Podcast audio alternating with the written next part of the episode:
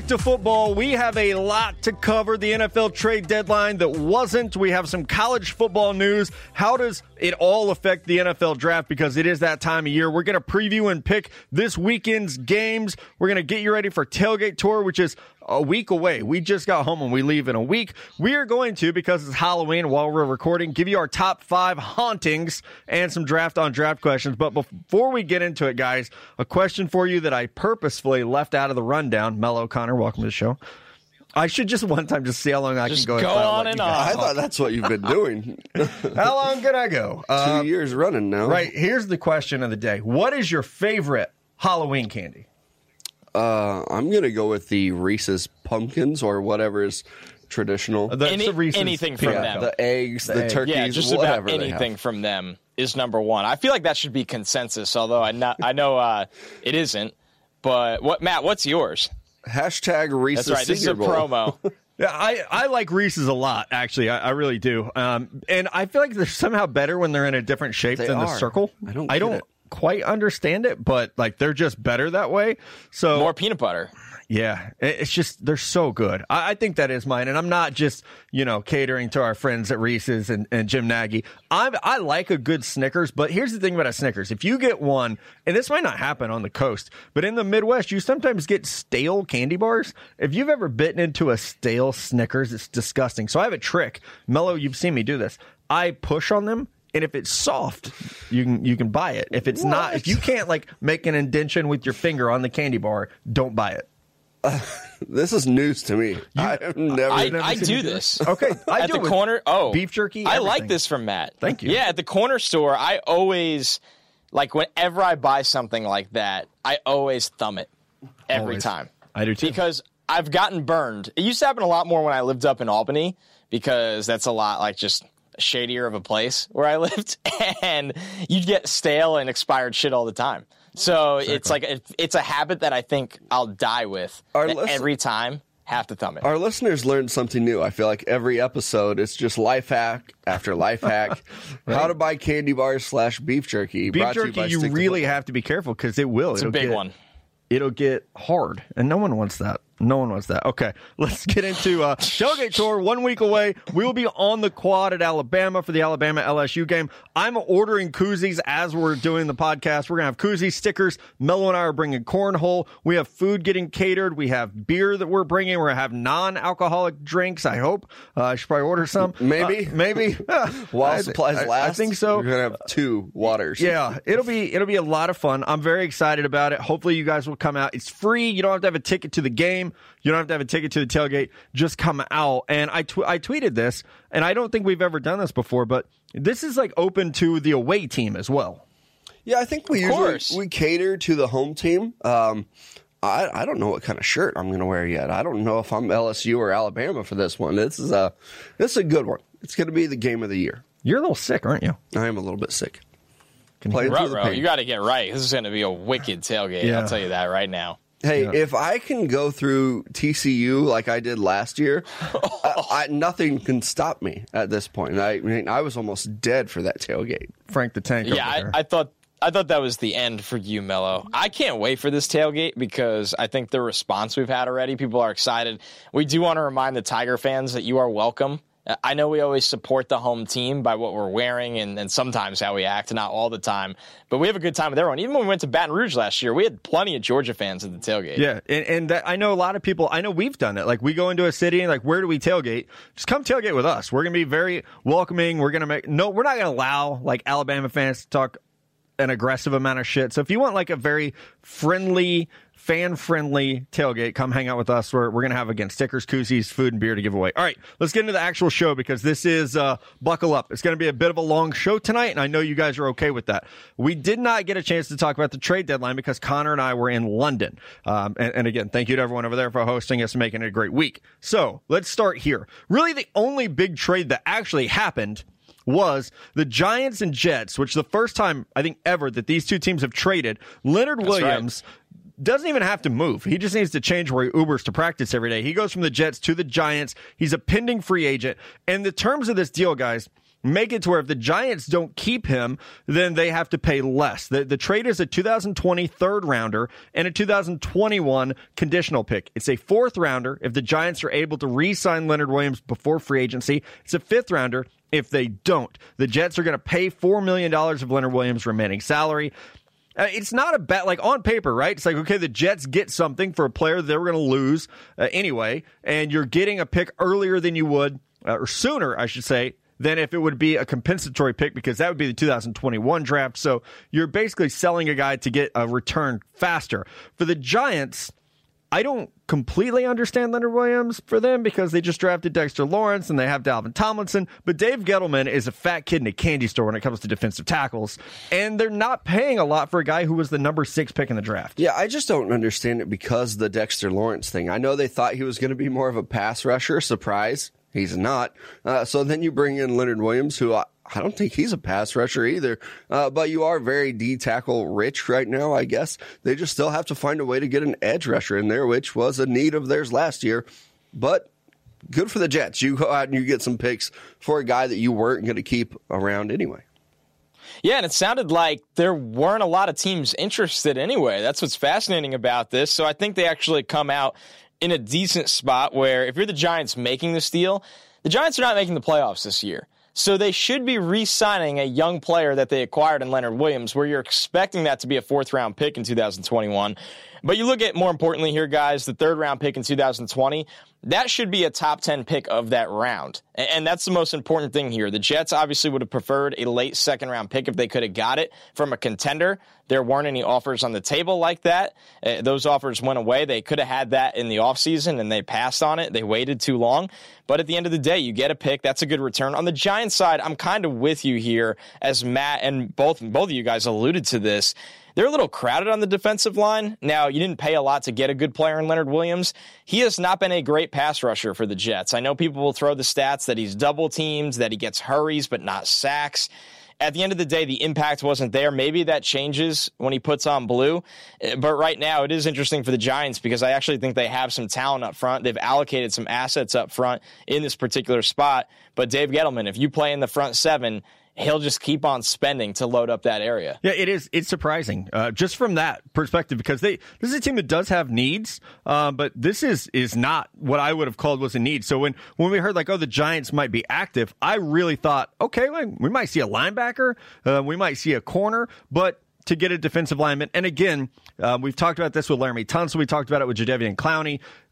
Leonard Williams has the most leverage almost of any player in the NFL right now because he can he and his agent can oh, walk yeah. in there and say, uh, "You traded a third and a fourth round pick to keep me. You're going to pay whatever I want, basically." So, and I have heard that Leonard Williams wants to stay in the New York area, so this is a good spot for him. Uh, I do want to turn this around though, because I, I, know you mentioned Connor. I think it's fair to say right now, Leonard Williams was a disappointment as a draft pick, and I, have had oh, yeah. some Jets fans and even just NFL fans say, why should we be applauding the Jets for getting a third and a fourth for a guy who was a number six pick in the draft? And really, like on its head, yeah, that's not great. You really would like to get a lot more for a player who you uh, drafted that early and that you would expect to be now a building block of that team. Um, but it didn't work out. I, I don't know if it's fair to say he was, I don't want to say he was overrated necessarily, but drafted too early. And I think this is why we can say, okay, why did the Jets fail with all these early picks? Year after year, we were saying, oh my God, I can't believe this guy fell to the Jets. Leonard Williams was my number two overall player in 2015. He was supposed to be the safest player in that draft. He too. was exactly supposed to be. Um, and that was not, in hindsight, a very good draft class. We can't say not that. at all. But like, this is why the Jets are still bad is because you miss on guys like that. And then, perfect segue, you finally get a good player and you piss him off. Jamal Adams, whatever you want to say, whether you want to say they were shopping him or they were talking, answering the phone on him. And, and I know some people are really like arguing semantics on this. I wish Jamal had said, I don't appreciate that you're taking calls on me because the Patriots don't take calls on Tom Brady. Spoiler alert, they did once and like the Rams don't take calls on Aaron Donald. If he had said it like that, they also did when he was holding out. Right.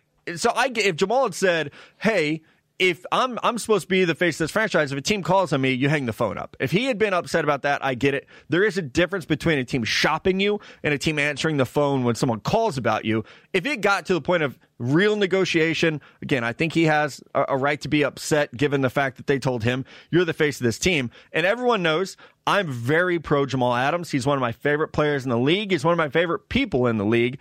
I will say this the value of a strong safety is not what the Jets are asking for in return for him.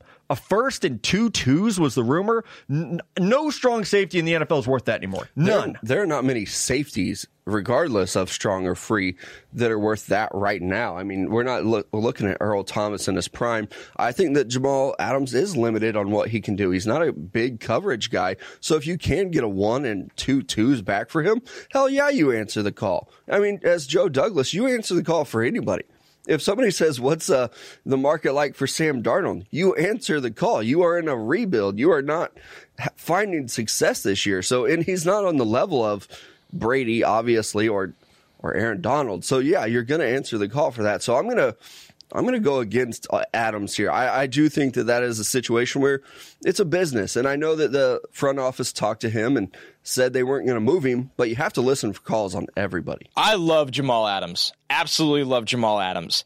He's wrong for taking this personally. That's what it comes down to. He is taking this personally. If you hear how Le'Veon Bell spoke, yes, it'll be yesterday when you're listening to this. Le'Veon said, you listen, Joe Douglas spoke to me after everything's good. He, he, takes calls. That's part of his job. Jamal Adams said he wasn't ready to talk to Joe Douglas. You can't take this personally. The Jets have won 10 football games since they drafted Jamal Adams. Oh. That's not Jamal Adams' fault. But guess what? The Jets can win three or four games without Jamal Adams because they don't have an offensive line. They don't have a cornerback. They don't have a pass rush. We're not even sure if they have a quarterback yet, although I do believe in him when they actually get pieces around him. When you're the GM of the team, what if someone calls you and said, you know what? We'll offer two ones for Jamal Adams. You have to listen. Yeah. That's your job. You're in the first year of a six year deal on an awful team. It's very frustrating because Jamal Adams came here and said, I want to be the savior. I want to turn things around. I believe him. And I think his heart's in the right place. But when you take everything so personally, it doesn't feel like you're in it for the team all the time. That's the problem here. Le'Veon Bell and Robbie Anderson, the way they spoke, I'm sure they're just as upset as him. Their name being every trade rumor possible. But they didn't come out and make it personal. They didn't tweet about the GM. Exactly. It, it's, and it's if not we're a good trash look. Baker for storming off from press conferences, you got to say, "Hey, Jamal, this is not the most professional way to handle this." And for him, and now he's on the injury report with the foot injury. Oh, I didn't see that. Oh man, this is going to Jalen Ramsey. That's Yeah. my prediction. This is going to be a Jalen Ramsey deal. But he, number one, he doesn't play corner, and he's just as talented as a player. But he has two years left on his deal, counting the fifth year option. The leverage is not here. Do I think they'll move on? They probably will. I think this bridge is completely burned. But I just can't sit here. I could kill the Jets for a lot of things. Adam Gase hire was horrible. He's a bad coach. I, there's a lot of the Jets have messed up so many things. I can't sit here and kill a GM in year one of his six year deal for answering the phone. Uh, uh, I can't I do agree. it. Yeah, and I think you're right too, Connor. You touched on it. You can't take it to social media. Like you got to keep that stuff in house. Uh, if we are going to kill Baker for the way that he acts and and says things in the media, I think we have to do the same thing with Jamal Adams. You want to be upset, that's fine. Just keep it in house. You don't need to be tweeting about it all the time. Yeah, I, I don't. We don't have time to talk about this a whole lot because we don't know all the details. But we were going to talk about this, so I'm going to bring it up. I, I just I glanced at my phone because it wouldn't stop lighting up. Trent Williams announced that he had cancer, and it, it was found six years ago. But team doctor said it was minor. But he said he nearly lost his life. So we were going to talk about Trent Williams, who ended his holdout with the Redskins, and then said he failed the physical because the helmet didn't fit right, which I've never heard of that before, ever. But now he's saying that they found a growth six years ago, and team doctor said it was minor. Uh, so maybe this is where some of the "Hey, I hate you guys" actually comes from. Is that they told him it was minor and it wasn't. How do you have a minor growth? That's like being a little pregnant. Like, no, that's horrible. Yeah, and obviously this news is kind of breaking happening as we're we recording. record, so we don't have a whole lot of information on that. But a lot of people coming out not loving the medical staff of their team this year. Yeah, that's something the Jets did mess up. To be clear, was the Kelechi Osemele thing. Uh, this is this that's really sucks for Trent how fumbled that entire thing was. And I mean, we, we have to assume he will never play another down for them. Yeah, right. absolutely. No, I would assume not. There's no way. Could you imagine if your doctor was like, "Eh, it's fine." Like that can't. It's just a little cancer. You'll be all right. And then you're like, "Uh, oh my no." God, Like, You're you're still good for Sunday. You'll be all right. right? Yeah. Amazing. that's crazy. That's a weird situation to be in for for him. It, it absolutely is. It without a doubt. Okay, let's move on here uh, because I, I'm a little shell shocked by it. But well, if anything changes while we're recording, we'll address it. But uh, another trade that did happen: Aqib Talib was traded to the Miami Dolphins in basically a salary cap dump for the for the Los Angeles, my goodness, Rams. This allows them to have operating cap space to try to lock Jalen Ramsey up long term. Aqib Talib has some familiarity with, with Brian Flores from their time in New England. Uh, sounds like he's cool with this, but again, another player who's on IR. So it's not like he's going to go suit up for the Dolphins right away. Yeah, and I think this is just another salary dump. They were able to get something. Uh, it sucks for Aqib Talib that he has to go to Miami. Uh, I don't think anybody wants to do that. Not this year. Maybe next year. Not this year. Well, it's pretty great that he's on IR and they're letting him train in LA. Like he didn't even have to go to Miami. They're like, you could just stay there and do your thing. We got the draft pick we Yeah, wanted we know to take on the salary cap hit. I'm always a big fan of this strategy. I think it shows that Chris Grier knows what he's doing. Uh, when you when you're willing when you have the salary cap and you're willing to take on a player's contract to get more draft capital, you should always do that. And on the Rams side, it, it had to be done. It really did. They need a lot of money to keep Jalen Ramsey, and you know they're going to after the amount of draft assets they gave up to Right, get him. Right, and not just Jalen. They actually have some key free agents this year. Uh, the linebacker Corey Littleton is a free agent. They really like him. Dante Fowler's a free agent. Michael Brockers is a free agent. So there, there's a lot of names for the Rams that they're going to have to figure out. Andrew Whitworth is, but I, I know there's some belief that he's just going to retire when this is all said and done. It's getting up there. And, and we should have mentioned Aqib Talib's a free agent. Um, so the fact that he was traded to Miami, I don't know if we'll ever see him play for the Dolphins. Maybe he will, um, but he is a free agent this year. So that's something to, uh, to keep an eye on as well. Okay, last bit of NFL news, guys. And this one surprised me because the timing. And I know Andy Dalton's like a stand up dude and he would never get upset and say anything about this, like really say anything about it. But the Reds, uh, excuse me, the Bengals benched him this week and right at the trade deadline. By doing that, you're not allowing Andy Dalton or his representatives to go feel for a trade, which is what would normally happen. If you're a, an established starting quarterback, team says, "Hey, we're going to see what we got in fourth rounder Ryan Finley. We're going to bench you for the rest of the year." His agent would say, "Okay, will you at least let us go to market and try to find a trade?" That's what normally happens. The Bengals are like, "Now we don't trade players. We're just going to sit your ass on the bench and you're going to watch this fourth rounder play while we continue to suck." Number 1, I hate how the Bengals run this organization. Like, why hold on to assets that you're just going to leave? Like, you're going to lose and you're going to get nothing in return but a comp pick. But they're so afraid of getting fleeced in a trade that they won't they won't let anybody leave. And I also think they're just cheap. And it's like, no, we've paid you. We're going to keep you. Yeah, I I think they also want him around to try to help out with the rookie quarterback, but I don't know if you're No going to do that. way I would do now that. that he's pissed off. I, I think that's the ideal situation. Is that you get a guy like Eli Manning who maybe will sit there and, and help out the young rookie quarterback. I don't know if we're going to see that anymore from Andy Dalton uh, now that he is voiced that he wants to move on.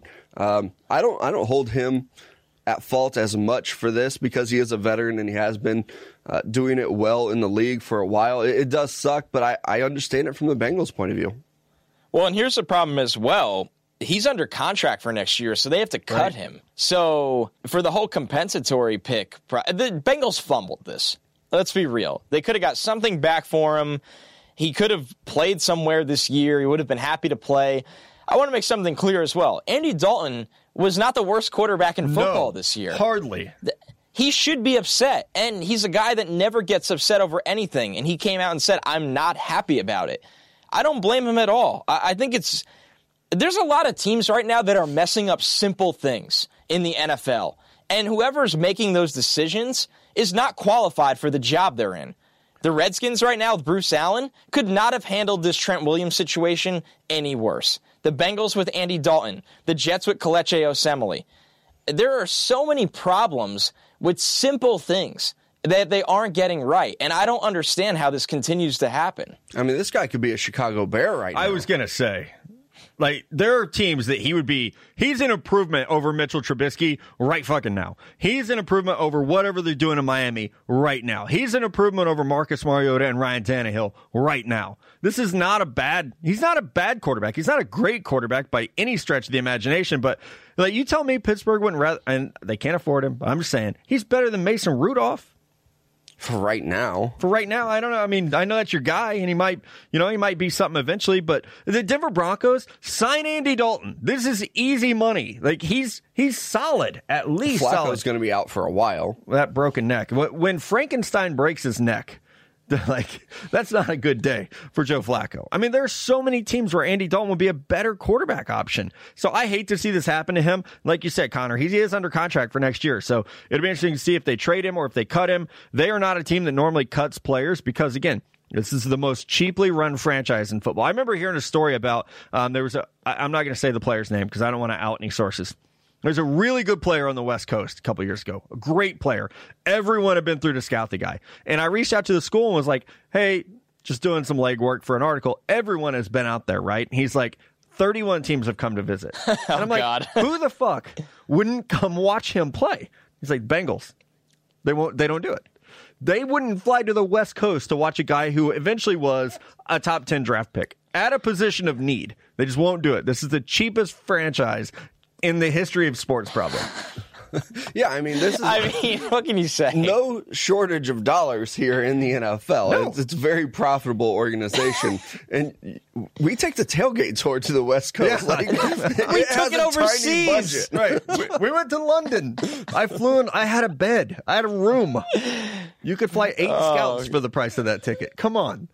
It's just it's just sad. But I will say this: uh, people ask us like, "Oh, what are the Bengals going to do?" Because right now they would have the number one pick. If Ryan Finley plays well enough, then they draft Chase Young. If he doesn't, they take Tua or Joe Burrow or Justin Herbert. It's that simple. Like this is a an eight week audition for the draft. And if Ryan Finley shows a spark, well, then you feel like you have something to build on out of a fourth rounder, and you take Chase Young, who's the best defensive prospect I think most of us have ever seen. But tying it back to the draft, if you're the Bengals, this you this is actually smart, and I, I don't. I think they should have traded Andy Dalton or let him at least look for a trade. But this does allow you to see what you have in Ryan Finley, who n- none of us liked at all. But they, they drafted him at a point where you do need to see what's out there. I think I liked him better than you guys did, uh, but still, uh, I don't think that this eight week audition is going to result in them not taking a quarterback. Not with Tua sitting there or or your guy Joe Burrow. I think at the end of the day, they'll take a quarterback with a top 2 pick. I, I do. But hey, Ryan Finley, make the most of this chance. I mean, prove us wrong. Prove us. I, I didn't ever see starting quality traits in Ryan Finley. Uh, I saw a, a below average arm. I think he's accurate at times. I mean, you watch Kelvin Harmon, and he's constantly coming back for the ball. He had to slow up all the time. I So saw it'll be Mike. Glennon when I watched Ryan Finley. Right. You saw I, I who? think he's Mike a Glennon. career backup Yeah. kind of guy, but I guess he'll get his chance to prove that he can be a career backup guy. behind the maybe the worst offensive line of football, which is saying a lot. There's some bad ones this year. All right, let's transition to the college side. Uh, I know this first segment's running long, and, and we appreciate you guys uh, right. having, having fun with us today. Uh, our guy, uh, Joe Bachie, right before the show today, gets suspended for taking a PED. This is surprising to me. It's a two-time team captain, but the Big Ten comes in and says, "Hey, you failed a PED. We have to sit you down." I know Michigan State has said they're going to appeal this, but this is a big blow to a team that has not been as good as we thought they were going to be this year, even though I don't think we expected them to be great. They have struggled. Uh, Joe Bachie and Kenny Willekes have been the bright spots for a team that uh, they're two and three in conference. I did not see that one coming. I'll, I'll tell you that. And I think this is a guy who we've seen his draft, draft stock kind of rise, and maybe now we know why, but he has been playing a lot better this year. Uh, this is really going to hurt him in the draft because he was playing well. And now a lot of people will point the finger at this is why he's playing better. And it might not have had anything to do with that, but it sucks because he, I mean, I could see him going undrafted now just because he was already a fringe, like maybe three, four, fourth round guy. Now he's probably not going to get that chance. Yeah, it's a big blow. I mean, it's a really big blow, especially if he can't participate in the NFL Combine. I, I think with Bachie, you watch the film and you love the instincts, you love his nose for the ball. I mean, we've been talking about him as a big riser, and he found himself from day three to day two this year. As Mello just said, when this happens, you probably fall back to day three. You could even potentially fall out of undrafted if teams have a serious concern about it. So, for a player I know I really liked, it's mm-hmm. it's disappointing, and I hope. Um, you know, I hope it's not anything extremely serious. I don't really know how to say that. Maybe the drug test is wrong, or you never really know what happens with these. But or accidentally day, taking something. Yeah, yeah, that too. It could have been like it, it, could be a lot of things. That's the problem with PEDs. There's a big gap, and it's not the Sammy Sosa, Mark McGwire era where guys are just shooting up straight steroids to get that strong. It could be anything else, but uh, it's going to be something we have our eyes on. Yeah, it, it is huge. All right, the big one, guys, right here. The NCAA, in a shocking announcement, comes out and says they're going to allow players to profit off their likeness and name by 2021 at the latest. Now, I will say, I don't want to be a thief of joy, but I have heard that this is not as good of a deal as it sounds. Like this is the NCAA, so they're going to put out a statement that makes them look good, but like the fine details might not be as great as they seem. However, this is good news because we are pro player. We are pro players being able to make money off their likeness and marketing. This is something I, I, we've actually been saying this as long as there was a stick to football. This was my solution to pay for play. And best news of all EA Sports has already said they will be interested in returning NCAA football, the video game, as soon as the, the legal stuff gets figured out here. So give me Chase Young on that cover. I need this game back. It would be, and uh, hopefully they just go ahead and uh, create a department, bring those guys back, and start developing this game again. I would. I've heard. Uh, you know, I'm I'm in Madden. I don't know if you guys know that, but oh, I have, I have heard. I remember a couple years ago they did the the superstar thing, and the guy played at Texas in the mode, and they were like, the groundwork's there. Like it would be so easy for them to make this game. I mean, honestly, I, I hope they don't change a whole lot about it. I, I don't like Madden. Uh, I like NCAA football there, and the way that the hand that feeds us. the gameplay in Madden. obviously, I like I like drafting players and building teams, but I, I'm not a fan of the gameplay there. So I hope that they keep it very similar to what it was already but I would love to have recruiting back and you know, creating teams, creating playbooks, the transfer portal. There's just so much that I've been missing out on on the last five years. Yeah, this is exciting. I mean, NCAA EA has come out and said we will pay for this. They've mm-hmm. said it over the years. Like this is not an us issue of not wanting to make the game. This is obviously a legality thing. They're willing to find the right number to pay for the rights to make this game. So it is exciting that realistically, guys, I think NCAA football is going to be back. And to touch on this, I don't know if I've said this on the show. Yeah, Matt, I did know you were in Madden. Whenever I play franchise mode, you always shit on my team, like on the ticker thing. It's like Matt Miller tweets, and it's like, this team sucks. And I'm I like, actually got your gamer code and I sent it to EA, and I was like, everything he does make my guy shit on it. Like just it's trash. so him. good. It, it's that's so probably good the reason why so I don't even play Madden anymore. It's just like Yeah, fuck don't. this Uh, guy. He doesn't know what he's talking about. Yeah, like you got you got to deal with me in person and on the game. All right, let's take a break. We come back, blind review time, and we're going to break down the top five college football games of the weekend. It is time to pick some games, and I know we're mixing things up, but Mello, please do the honors. My undefeated San Francisco 49ers in a blind review. Remember, we record this Thursday afternoon, comes out Friday morning, so we missed the game. But Niners undefeated, Cardinals uh, not undefeated. What are they? Three, four, and one right now, but showing some sparks offensively. What did you see Thursday night? I saw the 49ers stay undefeated as we all predicted. I know we've been waiting for this game all year long. The 49ers at the Arizona Cardinals. This defensive line is just too much. Kyler Murray running for his life all night long, nine sacks for the 49ers, with two of them coming from Bosa. This guy is making a strong push for the rookie of the year. I love the way they're playing. I'm sorry, 49ers fans. I was wrong about my prediction at the beginning of the year. Yeah, the, the Niners do it again, and not just Nick Bosa, who I think is the de- not just defensive rookie of the year. I think he should be rookie of the year. Might be defensive player of the year the way he's getting after it right now. The man is unstoppable. With Kyler Murray, again, like this offensive line is just absolutely awful. We've seen it week in and week out. No matter how elusive he is, the Niners with Arik Armstead, who's had a great year so far with DeForest Buckner. You got two guys who are six seven in the middle defensive line Kyler Murray's five seven. He can't see over that line. We saw it last night, struggling to find the middle of the field again. You hate to see it because Kyler has been explosive this year, but he had been sacked 11 times coming into this game. The Niners turn it on another week, like you said, Mello. Defense wins this one big. I like Cliff Kingsbury, but he got taken to school by Kyle Shanahan, who might be, I think, is right now the best coach in the NFC. And you want to talk about aging like wine. Richard Sherman with his fourth interception on the season after not having any last year. This 49ers defense is hungry. They are fun to watch. And I'm with you, Matt. Nick Bosa right now is your defensive player of the year. Woo, baby. I love it. I love it. All right, let's get into the college picks, guys. Number eight, Georgia, minus six and a half. At number six, Florida, over under 64 and a half. I cannot believe that we live in a world where Florida's ranked higher than Georgia, but congratulations. I was wrong about them, and they are. The problem with I have with this game is two things. When I think about it, I think of that dumbass country band, Florida Georgia Line, which I absolutely hate. I just, I, I hate. I hate that band so much. Not great. The second, Second thing is that they don't let them call this the world's largest outdoor cocktail party anymore, which is just horseshit. But I'm taking Georgia. I think the dogs roll in this one. They get a little bit back on track. The run game, I think, is good enough. Florida's best pass rushers have been banged up a little bit. I don't expect a ton from Jake Fromm, but I think D'Andre Swift is good enough to get the Bulldogs a win. Yeah, and the Bulldogs are the favorite in this one. And anytime I take the underdog, Matt, which is what I'm doing right here, is the super underdog locksmith game of the week to bet your money on because I don't have the nuts or the money to bet my own money on. So I'm going with Florida. I love Kyle Trask. I love this defense. If they can get after Jake Fromm a little bit, create some pressure, he's going to turn the ball over like he did at South Carolina. D'Andre Swift is going to be running all over the field here, but I like the Gators in this one. I think that defense is too much.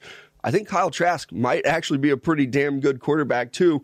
I'm going with Florida in this one. This could be one of the best games of the year, and I'm still going to roll with the favorite in the Bulldogs. I think Florida, they'll be ready to roll. I, I, agree with you, Mello, that Trask is fun to watch. They obviously have a lot of good players on that defensive line.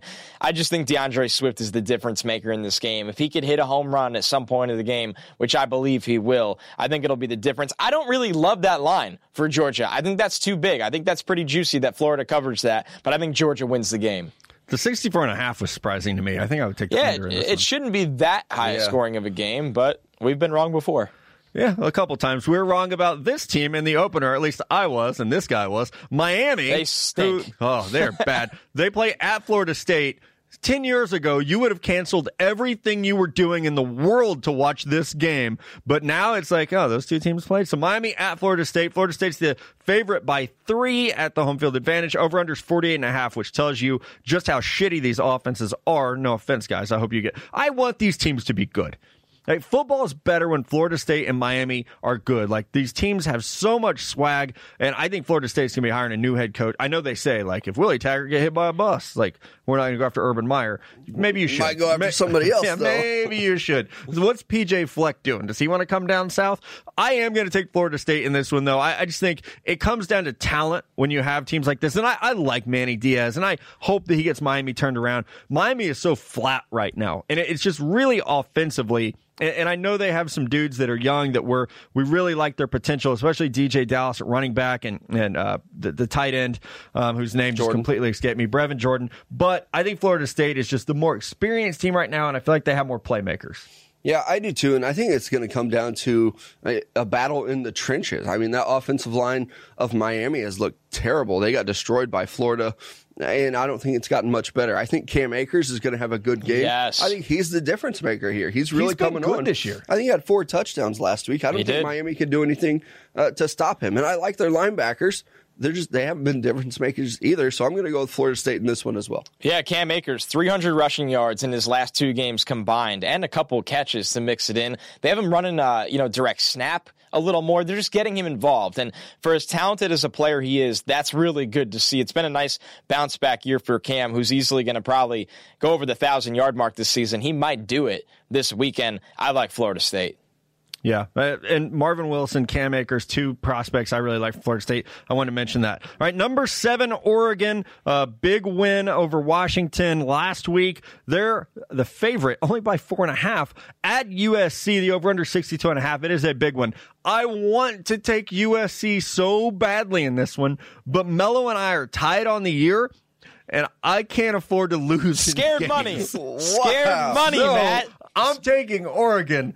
Ah, fuck it. I'm taking USC. There we go. There All we right, go. Lee Scared Corso. money don't make money. I really do. I think USC, Michael Pittman Jr. is going to have a massive game. I know that Mello loves this Oregon left tackle. I, I got a chance to watch him on my flight home yesterday. He is going to be a top five pick when it's all said Yeah, and done. because he's only a sophomore. Only a sophomore. He is amazing. He's the best left tackle in college football right now. But left tackles don't win football games in college. I think Michael Pittman Jr. has the day of his life. May, okay, second biggest day of his life because the Utah game. No one's ever topping that for him. But I'll take USC. I'll be that guy. And I'm going to go Oregon uh, for one of the reasons you just said that offensive line. I think that they're finally getting the running game going in Oregon. They did it last week, and I like what they're doing. Uh, I think defensively, they're probably going to allow some points. I'm going to take the over at 62 and a half. I think we're going to see a lot of points here, but I'm taking Oregon. I, I don't think that that USC defense can do anything to stop them. Uh, Justin Herbert probably has a big game. Uh, and I, I really think that this Oregon rushing attack is going to be the difference maker. Herbert's going to have the pass protection he needs in this one. That offensive line across every spot is very talented. USC is one of the more Jekyll and Hyde teams in the country this year. I can't figure them out at all, but I know what Oregon is, and Oregon will win this football game. All right. Well, he's confident. He's very confident. All right. Another one in the Pac 12, number nine, Utah, favored by three. Favored favored by three over Washington. Over unders at 48 on this one. My God. Now, this is a sneaky game because I think Jacob Eason could go off. We know that Washington has some dudes in the secondary. If I'm Utah, I hand the ball to Zach Miles 33 times in this game and say, run the football, young man. Don't put this game in the hands of the quarterback. Let the Utah defensive line, which is exceptional, get after Jacob Eason and control the clock. Run the ball. I think if Utah does that, they can win this game. Yeah, I I'm do- picking Utah. I think this is going to be a very good game, even though uh, Washington has dropped some games. They're not ranked in the top 25. I think they're going to play with Utah. I think it's going to be close, but I actually think that Huntley, the quarterback at Utah, has been playing very well. I think he's going to be the difference maker here. I do want to see what Trey Adams can do against Bradlee Anae. That's going to be a very good matchup uh, to watch if you're looking for a good scouting matchup here. So Utah, I'm going to take them. I'll take the points as well. I think that defense and that secondary is just too much. In this game, I think Washington knows that Utah has to run the ball. And I also think Washington has the corners that can survive in man coverage, whether it's press or whether on an island, whatever they ask them to do against these Utah receivers. That's why I like Washington with the upset here. This would be my upset of the week right here. I really, really think Washington can win this game. Jacob Eason, yeah, this is a big test, but we've seen this Utah defense beat before by that USC team we were just talking about. I do probably think it'll be a low scoring game, but this these teams have great defenses. Specifically, they have a lot of NFL talent in the secondary, and that'll be the difference in this one. I like the upset for the Huskies. Ooh, there we go. We're all disagreeing this week. I like it. It's better that way. Not on this one though. Number fifteen, SMU. How about Shane Buechele? Ooh, My God, yep. looks amazing at quarterback. Did Texas keep their own guy? No, they didn't keep They their own didn't. guy. He looks thicker though. He's got another year to play at SMU too because he took a red shirt last year. He's so we'll get to I see mean, him. He's short again. though. He's like 6'2", Well, that's tall oh now. No, I forget. We're in this age of tiny quarterbacks. Number 15, SMU. At number 24, Memphis. College game day will be at this one because they don't want to go to Minnesota, even though they're undefeated up there as well. Memphis is the favorite, though, by six. The over under is a whopping 72, and I'm rolling with the Mustangs. This team hasn't been this good since they were paying Craig James.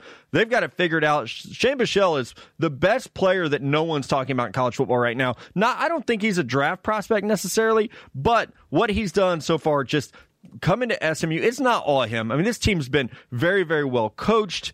They they have talent around him, but the moving Buechele into this roster has completely changed everything for them. So big credit to him. And, and like you said, Mello, we can see him back next year as well. Yeah, and I do think we will. I, I like SMU in this game. I like Xavier Jones, the running back. I think he's kind of been underrated. 14 rushing touchdowns this year. And I know a lot of people probably not going to tune into this game because it's the American Conference. They should. It's SMU against Memphis. There are some really good players in this game, and I do think uh, that it has warranted a college game day visit. Kenneth Gainwell is another running back, just a freshman at Memphis. They're churning out just running back after running back in that program. This is going to be a good game. I'm taking SMU and my boy Shane Buechele. I'm going with the upset as well. All three of us picking the upset here in There SMU. This would actually be a bigger upset than the Washington one I just picked. I'm surprised. Maybe it's because it's at Memphis, and I know Memphis is seven and one. SMU hasn't lost the game thanks to future number one overall XFL pick Shane Buechele. I'm really excited to watch this one, and I do think the Mustangs win. All right, it is top five time, and this is going to be a good one. It's our top five hauntings. No, we're not talking about my ex wives or child support or any of those things. We're keeping it sports related for the most part, I believe. And Mello, you actually came up with all this, so I'm going to let you take it away. I figured we would do a player that haunts us, just a scary player. We already kind of teased it on Instagram yesterday. A draft take that keeps haunting us, a game, and then two random ones. I'll start it off here. One of the scariest players in the nation for me right now is CeeDee Lamb. Because anytime this dude has the ball in the open field, he's probably going to score. It's not even that, yes, he can. It's that he's probably going to. Uh, I've watched five Texas defenders try to tackle this dude. I'm going to hate scouting him because I think I'm going to have to go back and watch this tape even more. CeeDee Lamb is going to haunt me. He's one of my least favorite slash favorite Oklahoma players because as soon as he's gone from there, I'm going to love this kid. Uh, I have a really interesting one because he's not playing anymore. But the player that's haunting me is Peyton Manning because he called Christopher Johnson and said, You should hire Adam Gase. And Christopher Johnson's eyes lit up and he listened. And because of that, the Jets are awful. So, Peyton Manning, uh, even after you leave the Colts and stop beating the Jets, you still haunt them in different ways. Yeah, and I really thought Mello was going to go here, so I'm I'm going to change mine because I had I had Mark Ingram in there because he had he and Trent Richardson absolutely killed Texas in the 2010 BCS championship game. Those Alabama running backs uh, were everywhere that day. We could not stop them. Marcell Dareus would be another answer, but there's one player who actually has fucked me twice, which is Whoa, wait. really Whoa. hard. To, oh, I mean, Okay. he's the Breaking two, news here on Right. Stick to Football. the two worst moments of my life as a sports fan were caused by one person. One time against my team, one time for my team. Michael true. Crabtree making the most ridiculous college catch I've ever seen when he played for Texas Tech to beat our Texas Longhorns. And then in the Super Bowl, John Harbaugh calls three fucking straight vert routes to Michael Crabtree's weak ass, who drops the ball in the end zone. And The Niners lose the Super Bowl after one of the best comebacks until the 28 3 game. So, Michael Crabtree, when I die young, it will be his fault. All right. Like, I, like hate it. Michael Crabtree. But I, like, We should have him on the podcast. we Yeah. should. And I would He's just got say, some like, time. hey, do you hate me? Didn't he wear number five at Texas Tech as well? Yeah. Speaking of, Yeah, speaking of Texas Tech, draft takes that we missed on. Matt, you're so famous for yours, but I think I've had the worst one ever. oh, you have, yeah. I thought Pat Mahomes was going to be very, very bad. Uh, we talked about it last week. I had him as like QB four. It, thankfully, Connor kind of bailed me out because he did too. But I, I really thought that Pat Mahomes was going to be like out of the league by now, uh, and I guess he kind of is. He's not playing, uh, but he has an MVP under his belt. I really thought he was a system quarterback. I didn't think his arm was that strong. I was wrong, and that's probably going to haunt me. There's a lot of people in the Joplin area that like to bring it up uh, often, but now I'm a fucking Chiefs fan, and I have to watch him ball out every week. Yeah, and mine is pretty similar here, but it's because he is not balling out. Uh, it is Josh Rosen, who got drafted into one of the scariest situations, got traded into one of the scariest situations, and has just not been good. And ironically, no quarterback from that class has been very good except Lamar Jackson. But Josh Rosen was my QB1, and I don't feel so good about that one, fellas. It's going to haunt me for a little bit. No, and mine, the famous one. I ha- not only did I have Trent Richardson very high, I actually had him number three overall in the 2010 draft. But I said he was the best running back prospect I had ever evaluated, which uh, at the time was true. Um, but that's bad. Uh, you can't say that when I'm old enough to have seen LaDainian Tomlinson in college, so it's not a great look. Uh, the Trent Richardson one is bad. There are others. I mean, there are a lot of others. That one is definitely the one that's. Excuse me, I'm spitting. That is the one that stands out most, though. Where I'm like, if I could go back in time and change any of my draft grades, it would be that one, just so people couldn't like send that tweet once a year. It's there's like an I think it's anniversary. more than once a year. But you know what? Like, I actually missed really bad on Reuben Foster as well. I loved Reuben Foster. I thought he was going to be amazing, and he just has not turned out to be You know, I had I had Joey Bosa too low. I had him five over a six overall, but the way he's played, there are others. Like it's just it's those guys when it's like you have them really high and they end up completely out of the league real fast. That's where you're like, oh shit. But there have been others where like I had Jameis Winston number one in 2015. I know he's still a starter in the NFL, but I tell you that's not a grade I feel great about. No, I wouldn't either. Uh, the game that has haunted me, Matt, you already talked about it. It is the 2008 Texas at Texas Tech game. We've talked about it on here before, and I don't want to start crying because I'm already snotty. This game almost literally broke my heart. I almost had a heart attack. I was supposed to go out that night for a Halloween party. It was November 1st. It was a Saturday. Texas was number one in the nation on their way to play in a national championship. And that fucking Michael Crabtree catch killed me, ruined my whole mood. Uh, I almost got broken up with because I was just being a piss poor attitude that whole night. Real Debbie Downer. And I still think about it. Like all the time, I think about that play and that catch. Well, and like Texas had really come back in that game. I think like that was the like they If they scored just- 27 points in the second half. they had Michael Huff, Earl Aaron Thomas. Ross, and Earl Thomas in that secondary. And not one of them could push him out of bounds and just end the game. We probably win another national championship if they just get Michael Crabtree down. Graham Harrell, man. Number Fuck five at Texas Tech is not good for you. Mahomes wore five at Texas Tech. That's why I hate Crabtree wore five at Tech. Look at their roster right now. Whoever's wearing five. Sorry, Connor. Go ahead. No, it's okay. I, I feel for you. And uh, my moment like that, that I still think of to this day, is Carlos Beltran striking out in the NLCS when the Mets had the bases loaded in the bottom of the ninth inning. And he stared at a curveball from Yeah, Adam yep. Wainwright to strike out and not go to the World Series. Like you think of all the strikeouts in baseball, and you're like, man, you know it happens a lot. You you strike out to lose a game. No, like he sh- watched strike three to not go to the World Series, and I was devastated. And I know the Mets have made a World Series since then. They haven't won one, but they made one. Nope. But that year in 06, that Mets team was so much better than the 2015 team. They were loaded. They spent mm-hmm. all this money. They had a great team. They were playing great. They got the bases loaded where the comeback was on. And I, I hope the Mets hire Carlos Beltran as their manager so we get this redemption story. oh, that'd be great. But that until then will forever bother me as a sports fan. The fact that he looked at it, he didn't even. try That's to the thing. move If you bat. swing, it's like, well, shit, he tried, but Mm-hmm. you stared at it, and he he was such a good Met. People forget that he was a great player for the Mets, but that's what he's remembered for. no Lucas Duda throw. That didn't make the cut.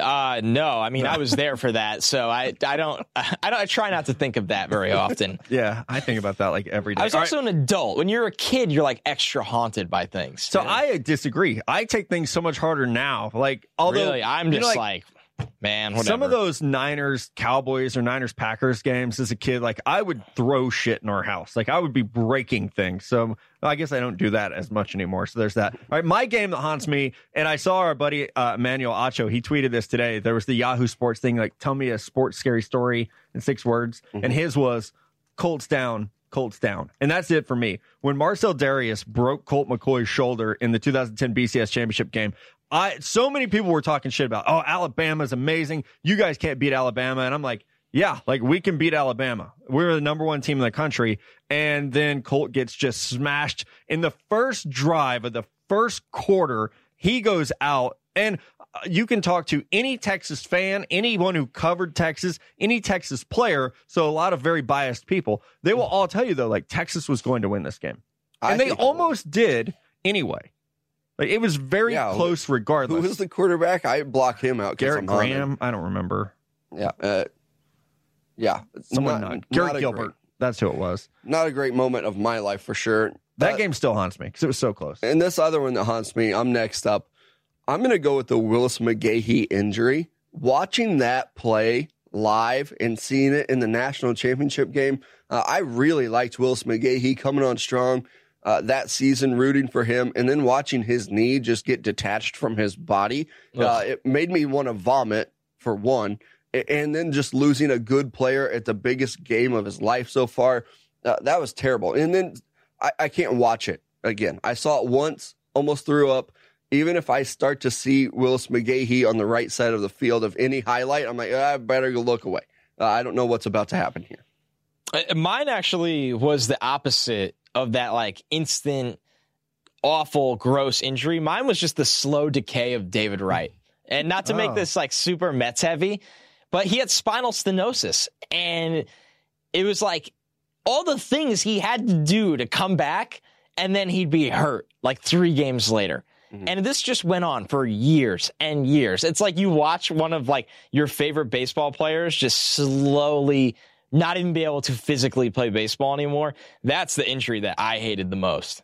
Yeah, and then, like when it comes to these things like hauntings, it's always going to be your favorite teams, your favorite players, and things. Mine was I'll never forget this because um, I was helping my dad do something, and so it was the uh, the Fiesta Bowl, Ohio State Notre Dame, and I like didn't want to know what was happening. I had a DVR. And I was going to help my dad, and then I was going to go watch it.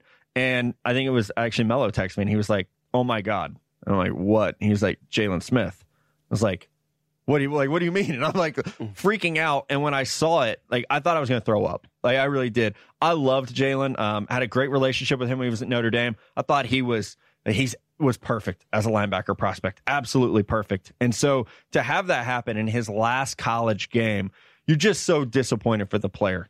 And then there was, you know, the idea that he might never walk again, he might never play again. So there, it's it's nice that now he's playing at, I believe, an All Pro linebacker level. But in the moment, I've never been more affected by a player's injury. I remember, like you said, the Willis McGahee injury, where it's like I might throw up. That was really hard to watch. And there have been others. Um, who's the Cincinnati?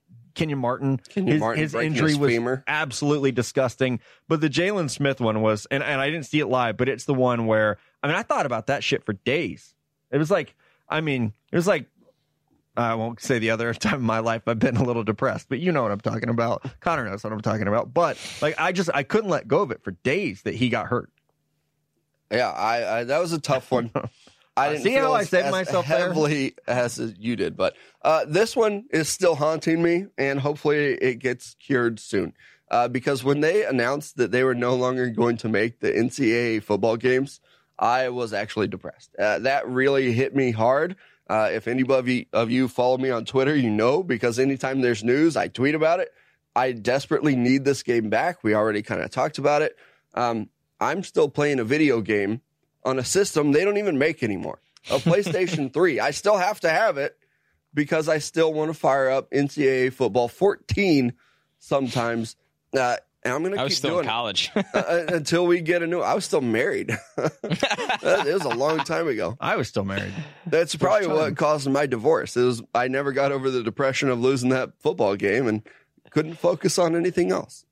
My random one here is uh, the pass interference challenge. I, I mean, it ruins every weekend. Now nobody tries it anymore because it's such a hoax that it, I think it's just disappearing. Thank God. But it was so infuriating these first couple of weeks when you're like, oh yeah, that's PI, good challenge, and they're like, yeah, the call on the field stands, and then you're like, oh, like you know that wasn't PI, that's a good challenge, and they're like, oh, the call on the field stands. It was the most aggravating beginning to a football season since the replacement refs. That's how bad it was. Yeah, no, you're absolutely right. And, and my last one, uh, and again, back to baseball. Mello and I were at this game, game seven, the World Series, Giants Royals, uh, the improbable run. The, the Royals going from shouldn't have been there, and then winning the wild card, which we were there for. That night was um, one of the greatest nights of my life. And then to take the Giants to game seven, and you're kind of you have this feeling of like, I'm just happy to be here. The fucking Royals are in game seven. It's at Kauffman. Even if we lose, I'm going to be okay until Alex Gordon gets stranded on third, and I was not okay. like, so I think, and it's different because they did win the next year, but I still, we're never going to see the Royals win another World Series, especially now that Mike Matheny's our, our coach. But uh, if they could have won two in a row, like back to back, I would have been good for life. Yeah, Yeah. I don't know that they. They're never going to make the playoffs again. I don't think they would have won Jesus the Christ. won against the Mets had they not lost in Game Seven. Uh, another player that haunts me and I absolutely hate is Madison Bumgarner. Uh, fuck that guy if he's listening. I'm with you on that. Uh, I'll gladly get my ass kicked trying to fight him because I hate him with a passion. Yeah, he's a menace. An absolute monster is Madison Bumgarner. This is a great time for you guys to tweet us at Six Football. Let us know who do you who haunts you, which players, which games, which moments haunt you. uh, because yeah, there there's a lot of great ones out there, and I'm sure all yours don't revolve around the Royals and Mets. Draft on draft time. We got some iTunes questions in here, so don't forget that is a great way to get your name and question read on the air and answered on the air. Also, you can watch us on YouTube, so check that out. Bleacher Report's YouTube channel is the Stick to Football playlist. I'm laughing because Mello's waving at the camera, uh, which is is great. YouTube? There's so many things that don't even know. I, Connor and I were talking about this in London, and we should have done it today, but I'm still jet lagged. I just got home. Um, is that we should start doing special things for the viewers? I don't want to go like all like you know uh, around the horn having like signs and stuff, but like I want to start doing things that are only for the viewers. So like when I get Madden codes, I'm gonna just start holding up a sign. Put them right here. That's a good Yeah, it's- idea. It's, it's in front of the little uh, unnamed tablet that we use here. No free marketing. All right, first question from It's a Bust. Do you think after Michigan's blowout win versus Notre Dame, it clicked that Shea Patterson is trash and they should have been pounding the rock this whole time? They should have known that shit last year because the only way they won last year was when they gave Karan Higdon the ball. So if it's taken Jim Harbaugh two years to figure this out, he's an idiot. That might also be the case. But I think what Michigan really learned was that if they can force quarterbacks to play badly, Ian Book completed like eight of 24 passes. If you can just, hey, we're going to make the other quarterback play badly, you can win games. That said, Ohio State's going to beat Michigan by 63 points. Yeah, It- I, I think that the weather conditions probably played into that more than anything. Uh, I'll guarantee when we see Michigan strap up again, they're still going to air the ball out. They've got two pretty good running backs, Haskins and Charbonnet. They just they still like to throw the ball, and they believe in Shea Patterson, and I don't think that's going to change, uh, regardless of what he does. Well, I think the problem was coming into the year, Michigan was discussed as having one of the best wide receiver trios in the country. And uh, I don't think that's necessarily changed. Obviously, be like Alabama, Clemson, maybe even Oklahoma better. But this was a team built on uh, superstar recruiting at the wide receiver position, but the quarterback can't get them the ball.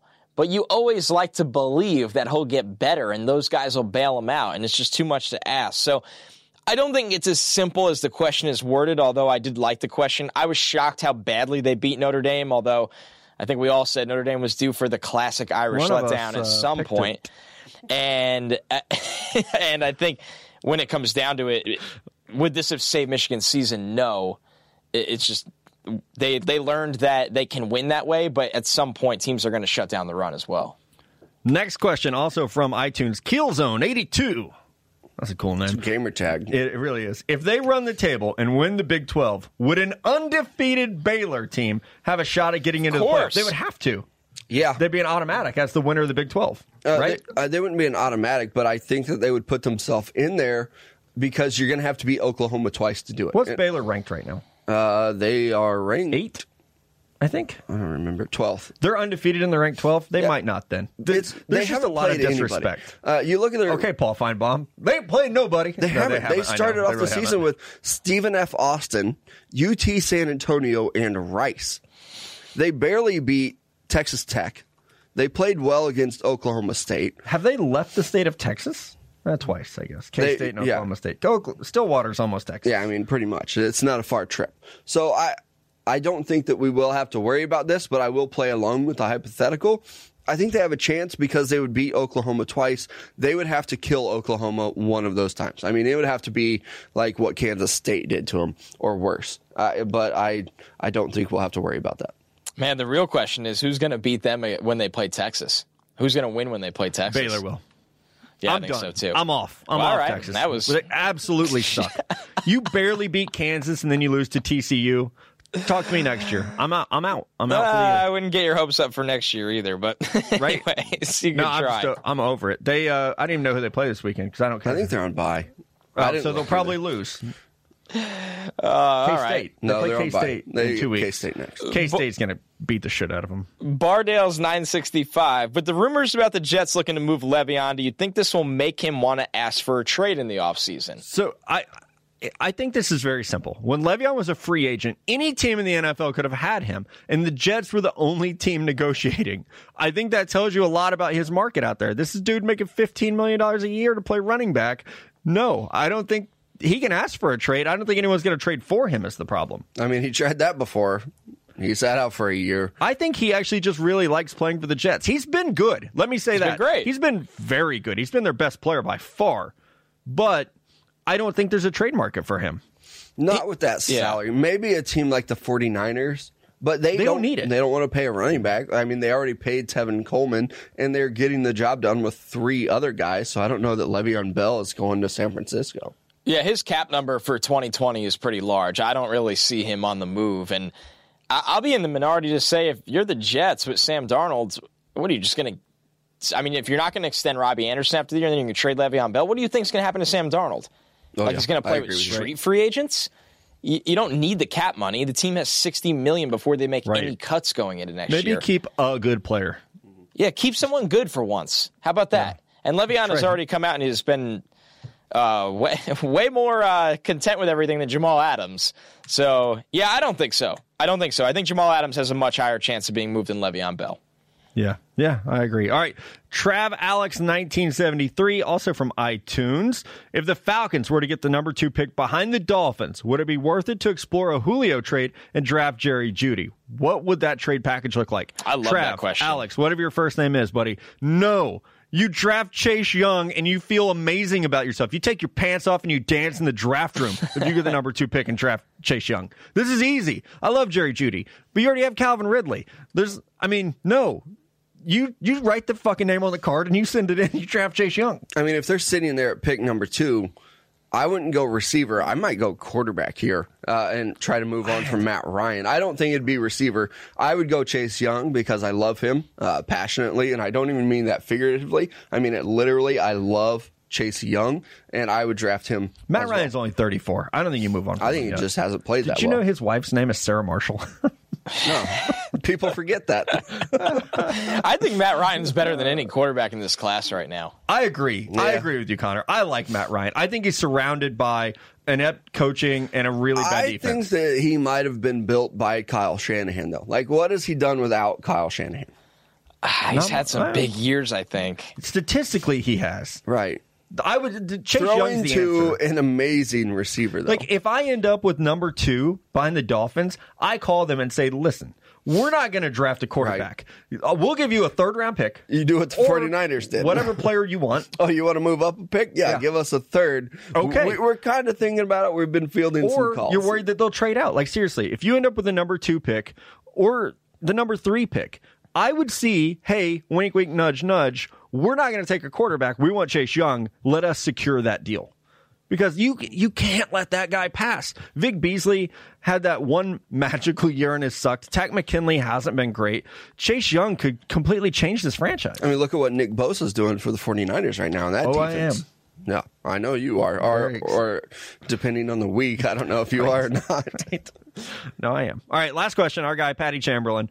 Is Andrew Thomas written in ink as the best tackle in the 2020 draft class, or is there a chance someone surpasses him? How does he stack up against the top tackles the last few draft classes? Uh, I don't think it's in ink just yet. I actually like Tristan Wirfs. I like Alex Leatherwood. I like Austin Jackson. Uh, Alabama's other tackle, Ellis. Is that his name? I like him a lot as well. Oh, Jedrick Wills? Oh, Wills, that's right. Yeah, my name did a, my brain did a thing. So uh, I I like him a lot. Now, as far as the best tackles the last couple of years, I I mean I liked Jonah Williams a lot. He was number eight on my board. Um, I did not really have any tackles in 2018. Andrew Thomas, he still just seems like a, a big mauler. I almost view Yeah. him as a right tackle. I like. Stanley and Tunsil better than him. Yeah, that's why I don't. I No, don't view he- him so as like no. something special that we haven't seen in a long time. I think next year when we start talking about Sewell at left tackle, Hmm. that's going to be probably different. Uh, but for Andrew Thomas, I like him uh, quite a bit, but I don't think he's anything extraordinary that we haven't seen in the last couple drafts. You know who he reminds me of, and I, I meant to bring this up a couple shows ago. Uh, I like to workshop things. He reminds me of La'el Collins in college, and I know that Collins has played all over for the, the Cowboys. He's played guard, he's played tackle. Andrew Thomas, I, I also don't know if he's six five, and I hope he is. Yeah, I don't think so. he has. There's a lot of power in his game, and maybe it won't matter. It didn't matter with Isaiah Wynn. Didn't really matter with Jonah Williams a whole lot. But Both so hurt. to answer the question, Yeah, right. Wow, that's weird. To answer the question, no, I don't like him more than any of the tackle, the, the top tackles we've seen in a long time. I would have Tunsil ahead of him. I'd have Stanley ahead of him. I would have Jonah Williams ahead of him. So if you're ranking him against guys like that, then then absolutely not. He would probably be on like a Mike McGlinchey level for me. That's what I was going to say. I was going to say he's very comparable to Mike McGlinchey. If you're looking, and that's a good player. yeah, it The, is. the league needs offensive Also linemen so badly right now that you're right, Matt. Where he's not Laremy Tunsil. I thought Tunzel was pretty special. Ronnie Stanley was very, very good. I, I wouldn't write it in ink, but I feel good about what you're getting in Andrew Thomas. Yeah. I, the only thing that's in ink for me right now is that Chase Young is the number one overall player in the draft, Yep. and that Jerry Jeudy is the number two overall player in the draft. Everything else is, Yeah. is somewhat fluid. I'm not moving off that. Like I'm good. I don't think. What I about am either. Okudah at corner? Okay, the three things, four things. Derrick Brown at D tackle. Okay, I feel really good about those four positions. Everything else is pretty fluid. Isaiah Wynn or uh, Isaiah Wynn, Isaiah Simmons, linebacker. yeah, maybe. I, What I about like Trey Smith at guard?